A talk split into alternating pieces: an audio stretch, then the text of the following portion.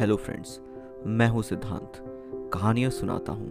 Kuku FM पे आप सुन रहे हैं कहानी कुछ सुनी, कुछ अनसुनी, मेरे साथ।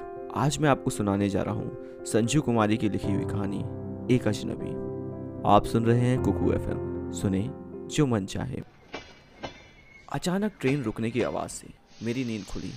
पास हाथ फेरा तो पानी की बोतल खाली थी। उठकर देखी तो सामने की सीट पर एक लड़का जो लगभग मेरी ही उम्र का होगा, बैठा था। वो बस अपनी किताबों में घुसा था।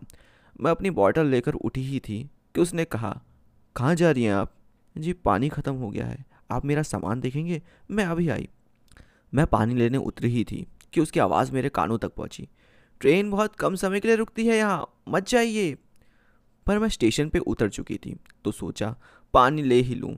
नल खोजने के चक्कर में मैं थोड़ी आगे निकल गई। नल पे। भीड़ तो नहीं थी चार पाँच लोग ही थे, पर पानी इतने धीरे धीरे चल रहा था कि मुझे देर हो रही थी। अभी आधा हिस्सा भी नहीं भरा था कि ट्रेन का सिग्नल हो गया और ट्रेन तेज़ी से स्टेशन छोड़ने लगी। मैं घबरा के दौड़ी, पर सारी मेहनत बेकार हो गई। ट्रेन जा चुकी थी, अब मैं रुआसी सी वहाँ बैठ गई। मेरा सारा सामान, कपड़े, खो चुके थे। ओ मैडम, उठेंगी भी या यहीं बैठकर रो रो कर अब बॉर्डर भरने का इरादा है? आप? हाँ मैं। आप तो ट्रेन पे चढ़ी नहीं, इसलिए मैं ही सामान लिए उतर गया। आखिर कब तक आपका ये सामान देखता रहता? हाँ बताइए। ओह, आपने तो बहुत मदद की वरना मेरे सामान, पैसे सब ट्रेन में छूट जाते हैं। पर आपको भी मेरी वजह से ट्रेन से उतरना पड़ गया। आपको कहाँ जाना था? मुझे मुझे जहाँ किस्मत ले जाए। मैडम, आप मेरी छोड़िए। ये बताइए, आपको कहाँ जाना था? जी, हमें गुड़गांव जाना है। गुड़गांव। बुरा मत मानिए, पर कुछ पूछ सकता हूँ। वह क्यों? अच्छा खैर, जाने दीजिए, मत बताइए। चलिए, अब ट्रेन से उतर ही चुके हैं तो चलिए पता करते हैं, अगली ट्रेन कब है, वरना इस सर्दी में यहाँ खड़े खड़े हमारी कुल्फ़ी जम जाएगी। स्टेशन मास्टर से पूछने में पता चला कि अगली ट्रेन सुबह साढ़े तीन बजे तक है। अब तो मेरी जान सूख गई, इतने देर, अब मैं क्या करूँ? वो मुझे घबराते हुए भाग गया और स्टेशन मास्टर को वेटिंग रूम का ताला खोलने को बोला। मैं वहीं रूम में बैठ गई। स्टेशन छोटी सी थी, बहुत कम ट्रेन रुकती थी यहाँ। ऊपर से अंधेरा होने ही वाला था, और ठंड भी, कहे कि हम ही हैं।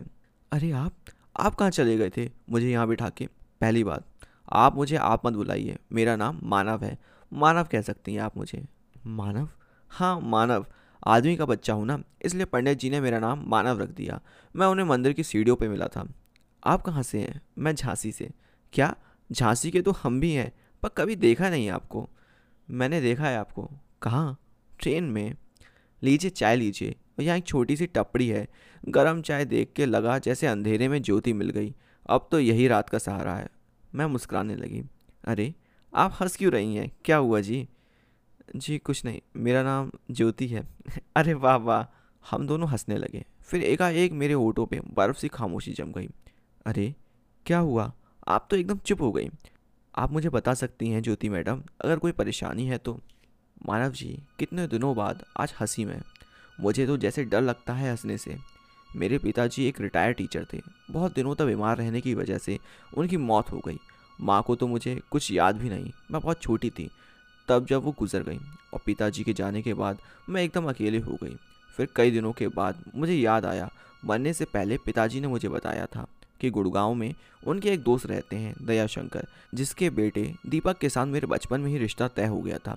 दोनों दोस्तों ने बातों ही बातों में अपने बच्चों की शादी तय कर ली थी। पिताजी ने बताया था कि दयाशंकर अंकल ने ही मेरा नाम ज्योति रखा था, दीपक की ज्योति। अब मरने से पहले पिताजी ने एक पता दिया और कहा कि अगर उन्हें कुछ हो जाए तो मैं उन लोगों के पास चली जाऊँ। इस पूरे संसार में बस वही लोग हैं जो मुझे सहारा दे सकते हैं। पिताजी के मरने के बाद मैं बिल्कुल अकेली हो गई इसलिए मैंने तय किया कि उन लोगों के पास चली जाऊँ। इसलिए मैं गुड़गांव जा रही हूँ। ओ तो इसलिए जा रही हैं गुड़गांव। ठीक है, मुझे भी तो दिल्ली ही जाना है नौकरी की तलाश में। तो पहले मैं आपको आपके दीपक जी के पास पहुंचाऊँगा, उसके बाद नौकरी की खोज। ठीक है, चलिए आप आराम करिए। ट्रेन आने पे मैं आपको जगा दूँगा। सर्दी बढ़ रही है, मैं आग का कुछ इंतज़ाम करता हूँ। आग के पास बैठे, हम ट्रेन का इंतज़ार कर रहे एक दूसरे के पास बैठे कब तक आँख लग गई, पता भी नहीं चला। अचानक मेरी आँखें खुली, मैं उसके कंधे पे सर टिकाए सो रही थी और मुझे पता भी ना था। मानव, उठिए ना, चार बज गए। क्या ट्रेन चली गई? हम सोते रह गए। आह, नहीं यार, कोई ट्रेन आई कहाँ है अभी तक? और मैं कब सोया? सो तो आप रही थी इस नाची से कंधे पे। मैं शर्मा गई। इतने में स्टेशन मास्टर आए और बोले, अधिक धुंध और कोहरे की वजह से सारी ट्रेन लेट है। हो सके और भी देर हो सकती है। हाँ देर हो सकती है। आखिर भूखे प्यासे हम कब तक यहीं बैठे रहेंगे? चलो ज्योति, हम बस में जाएँगे। छोड़ो ये ट्रेन का चक्कर। स्टेशन से थोड़े दूर चलने के बाद हमें बस स्टैंड मिला और हमने बस से जाना तय किया। दोनों साथ बस में बैठ गए। वो मेरे साथ ऐसे था जैसे वो मुझे कितना जानता हो। कब से जानता हो? मानव, मेरे लिए बिल्कुल अनजान था, पर अनजाना तो वो पहली नज़र में भी नहीं लगा। तभी तो अपने सामान की ज़िम्मेदारी उस पर छोड़ गई थी मैं। पर अब तो वो मेरी ज़िम्मेदारी भी उठा रहा था। ऐसा नेक इंसान मैंने आज तक नहीं देखा था। मैं उसके बारे में और जानना चाहती थी, पर इस बार वो थक के सो गया था मेरे कंधे पे। कितना मासूम सा लग रहा था वो सोते हुए। मैं उसे एक तक देख रही थी। कैसे भी करके हम दिल्ली पहुँच चुके थे और फिर टैक्सी से गुड़गांव। उस एड्रेस तक पहुँचने में हमें दो दिन लग गए। जब पहुँचे तो वहाँ ताला लगा था। हम थक कर चूर हो चुके थे। आसपास के लोगों से पूछा तो पता चला वो कहीं और रह रहे थे। हमें उनका दूसरा पता मिला। इन सब के बीच मानव एक बार भी मुझसे नाराज़ या गुस्सा नहीं हुआ, बल्कि मैं परेशान थी। आखिरकार हमें उनका घर मिल गया। मानव ने दो गज दूरी पर ही मेरा हाथ छोड़ दिया। जाइए, आपकी मंजिल आ गई। पर मेरा दिल ज़ोरों से धड़क रहा था। मुझे नहीं पता था दरवाजे के उस पार मेरी ज़िंदगी कैसे होने वाली थी। मैं एक बार मानव को गले लगाना चाहती थी। आखिरी अलविदा ही सही, पर वो मुझे जानकर इशारा कर दिया। मैंने कांपते हाथों से दरवाजे की घंटी बजाई। एक नौकर ने दरवाज़ा खोला। जी, मैं झांसी से आई हूँ। विद्यासागर मेरे पिताजी का नाम है। क्या दीपक जी यहीं रहते हैं? हाँ यहीं रहते हैं, पर आप कौन हैं उनकी? मैं मैं उनकी। आप बस उन्हें बुला दें, हम बात कर लेंगे। क्या हुआ मंटू? कौन है? एक कड़कती आवाज़ के साथ एक आदमी सीढ़ियों से उतर आया। मेरी तरफ़ देखकर उसने पूछा, आप कौन हैं? जी, दीपक जी, मैं हूँ ज्योति। ज्योति कौन? जी, मैं विद्यासागर जी की लड़की हूँ, मेरे पिता और आपके पिताजी की दोस्ती थी। बचपन में हमारी शादी तय हुई थी। अब उनकी मौ, शादी? बचपन में शादी हुई थी हमारी? क्या कहा तुमने? वो मेरी बात बीच में काटते हुए मज़ाक में हंस के बोला, क्या तुम पागल हो जाके दिमाग का इलाज करवाओ? नहीं नहीं, शादी हुई नहीं थी, सिर्फ़ बात तय हुई थी। आपके और मेरे पिताजी के बीच, मेरे पिताजी ने मरने से पहले मुझसे कहा था कि मुझे कुछ हो जाए तो मैं आपके पास चली आऊँ। सुनो लड़की, मैं बहुत अच्छे तरीके से जानता हूँ तो जैसे छोटे शहरों की लड़कियों को अपनी कहानी और अपना बोरिया लेकर फूटो यहाँ से। मैं किसी विद्यासागर वागर को नहीं जानता, और रही बात मेरे पिताजी की तो उनकी मौत हुए भी तीन साल हो गए हैं। उन्होंने मुझे कुछ नहीं बताया, कभी तुम लोग के बारे में। और तू क्या सोच रही है? यहाँ चली आए कि तू कुछ भी बकेगी और मैं सुनूँगा? मैंने अपनी गर्लफ्रेंड चुन रखी है, और उससे कहीं ज़्यादा सेक्सी है। पर दीपक जी, मेरा कोई नहीं है, मैं कहाँ जाऊँगी? ज्योति गिड़गड़ाते हुए बोली। यह टू बाहर कर इसे। वो बस रॉप में बोलकर चला गया। वन टू उसके सामान के साथ उसे धकेल ही रहा था कि मानव ने उसे गिरते हुए पकड़ लिया। मैं इन सालों की कभी ना धक्का दिया इसने तुम्हें। मैंने अभी मज़ा चखाता हूँ। नहीं मानव जी, नहीं। चलिए यहाँ से। यह मेरा कोई नहीं। मैं गलत पते पर आ गई थी। गलत सोच लेकर। मेरा अब कोई नहीं दुनिया में। नहीं ज्योति जी, ऐसा नहीं है। जब हमें लगता है हम दुनिया में सबसे अकेले हैं तब कोई होता है जो छुपकर हमारी मदद कर रहा होता है। वही, और उसे ही ऊपर वाला कहते हैं, जैसे आपके पिताजी थे।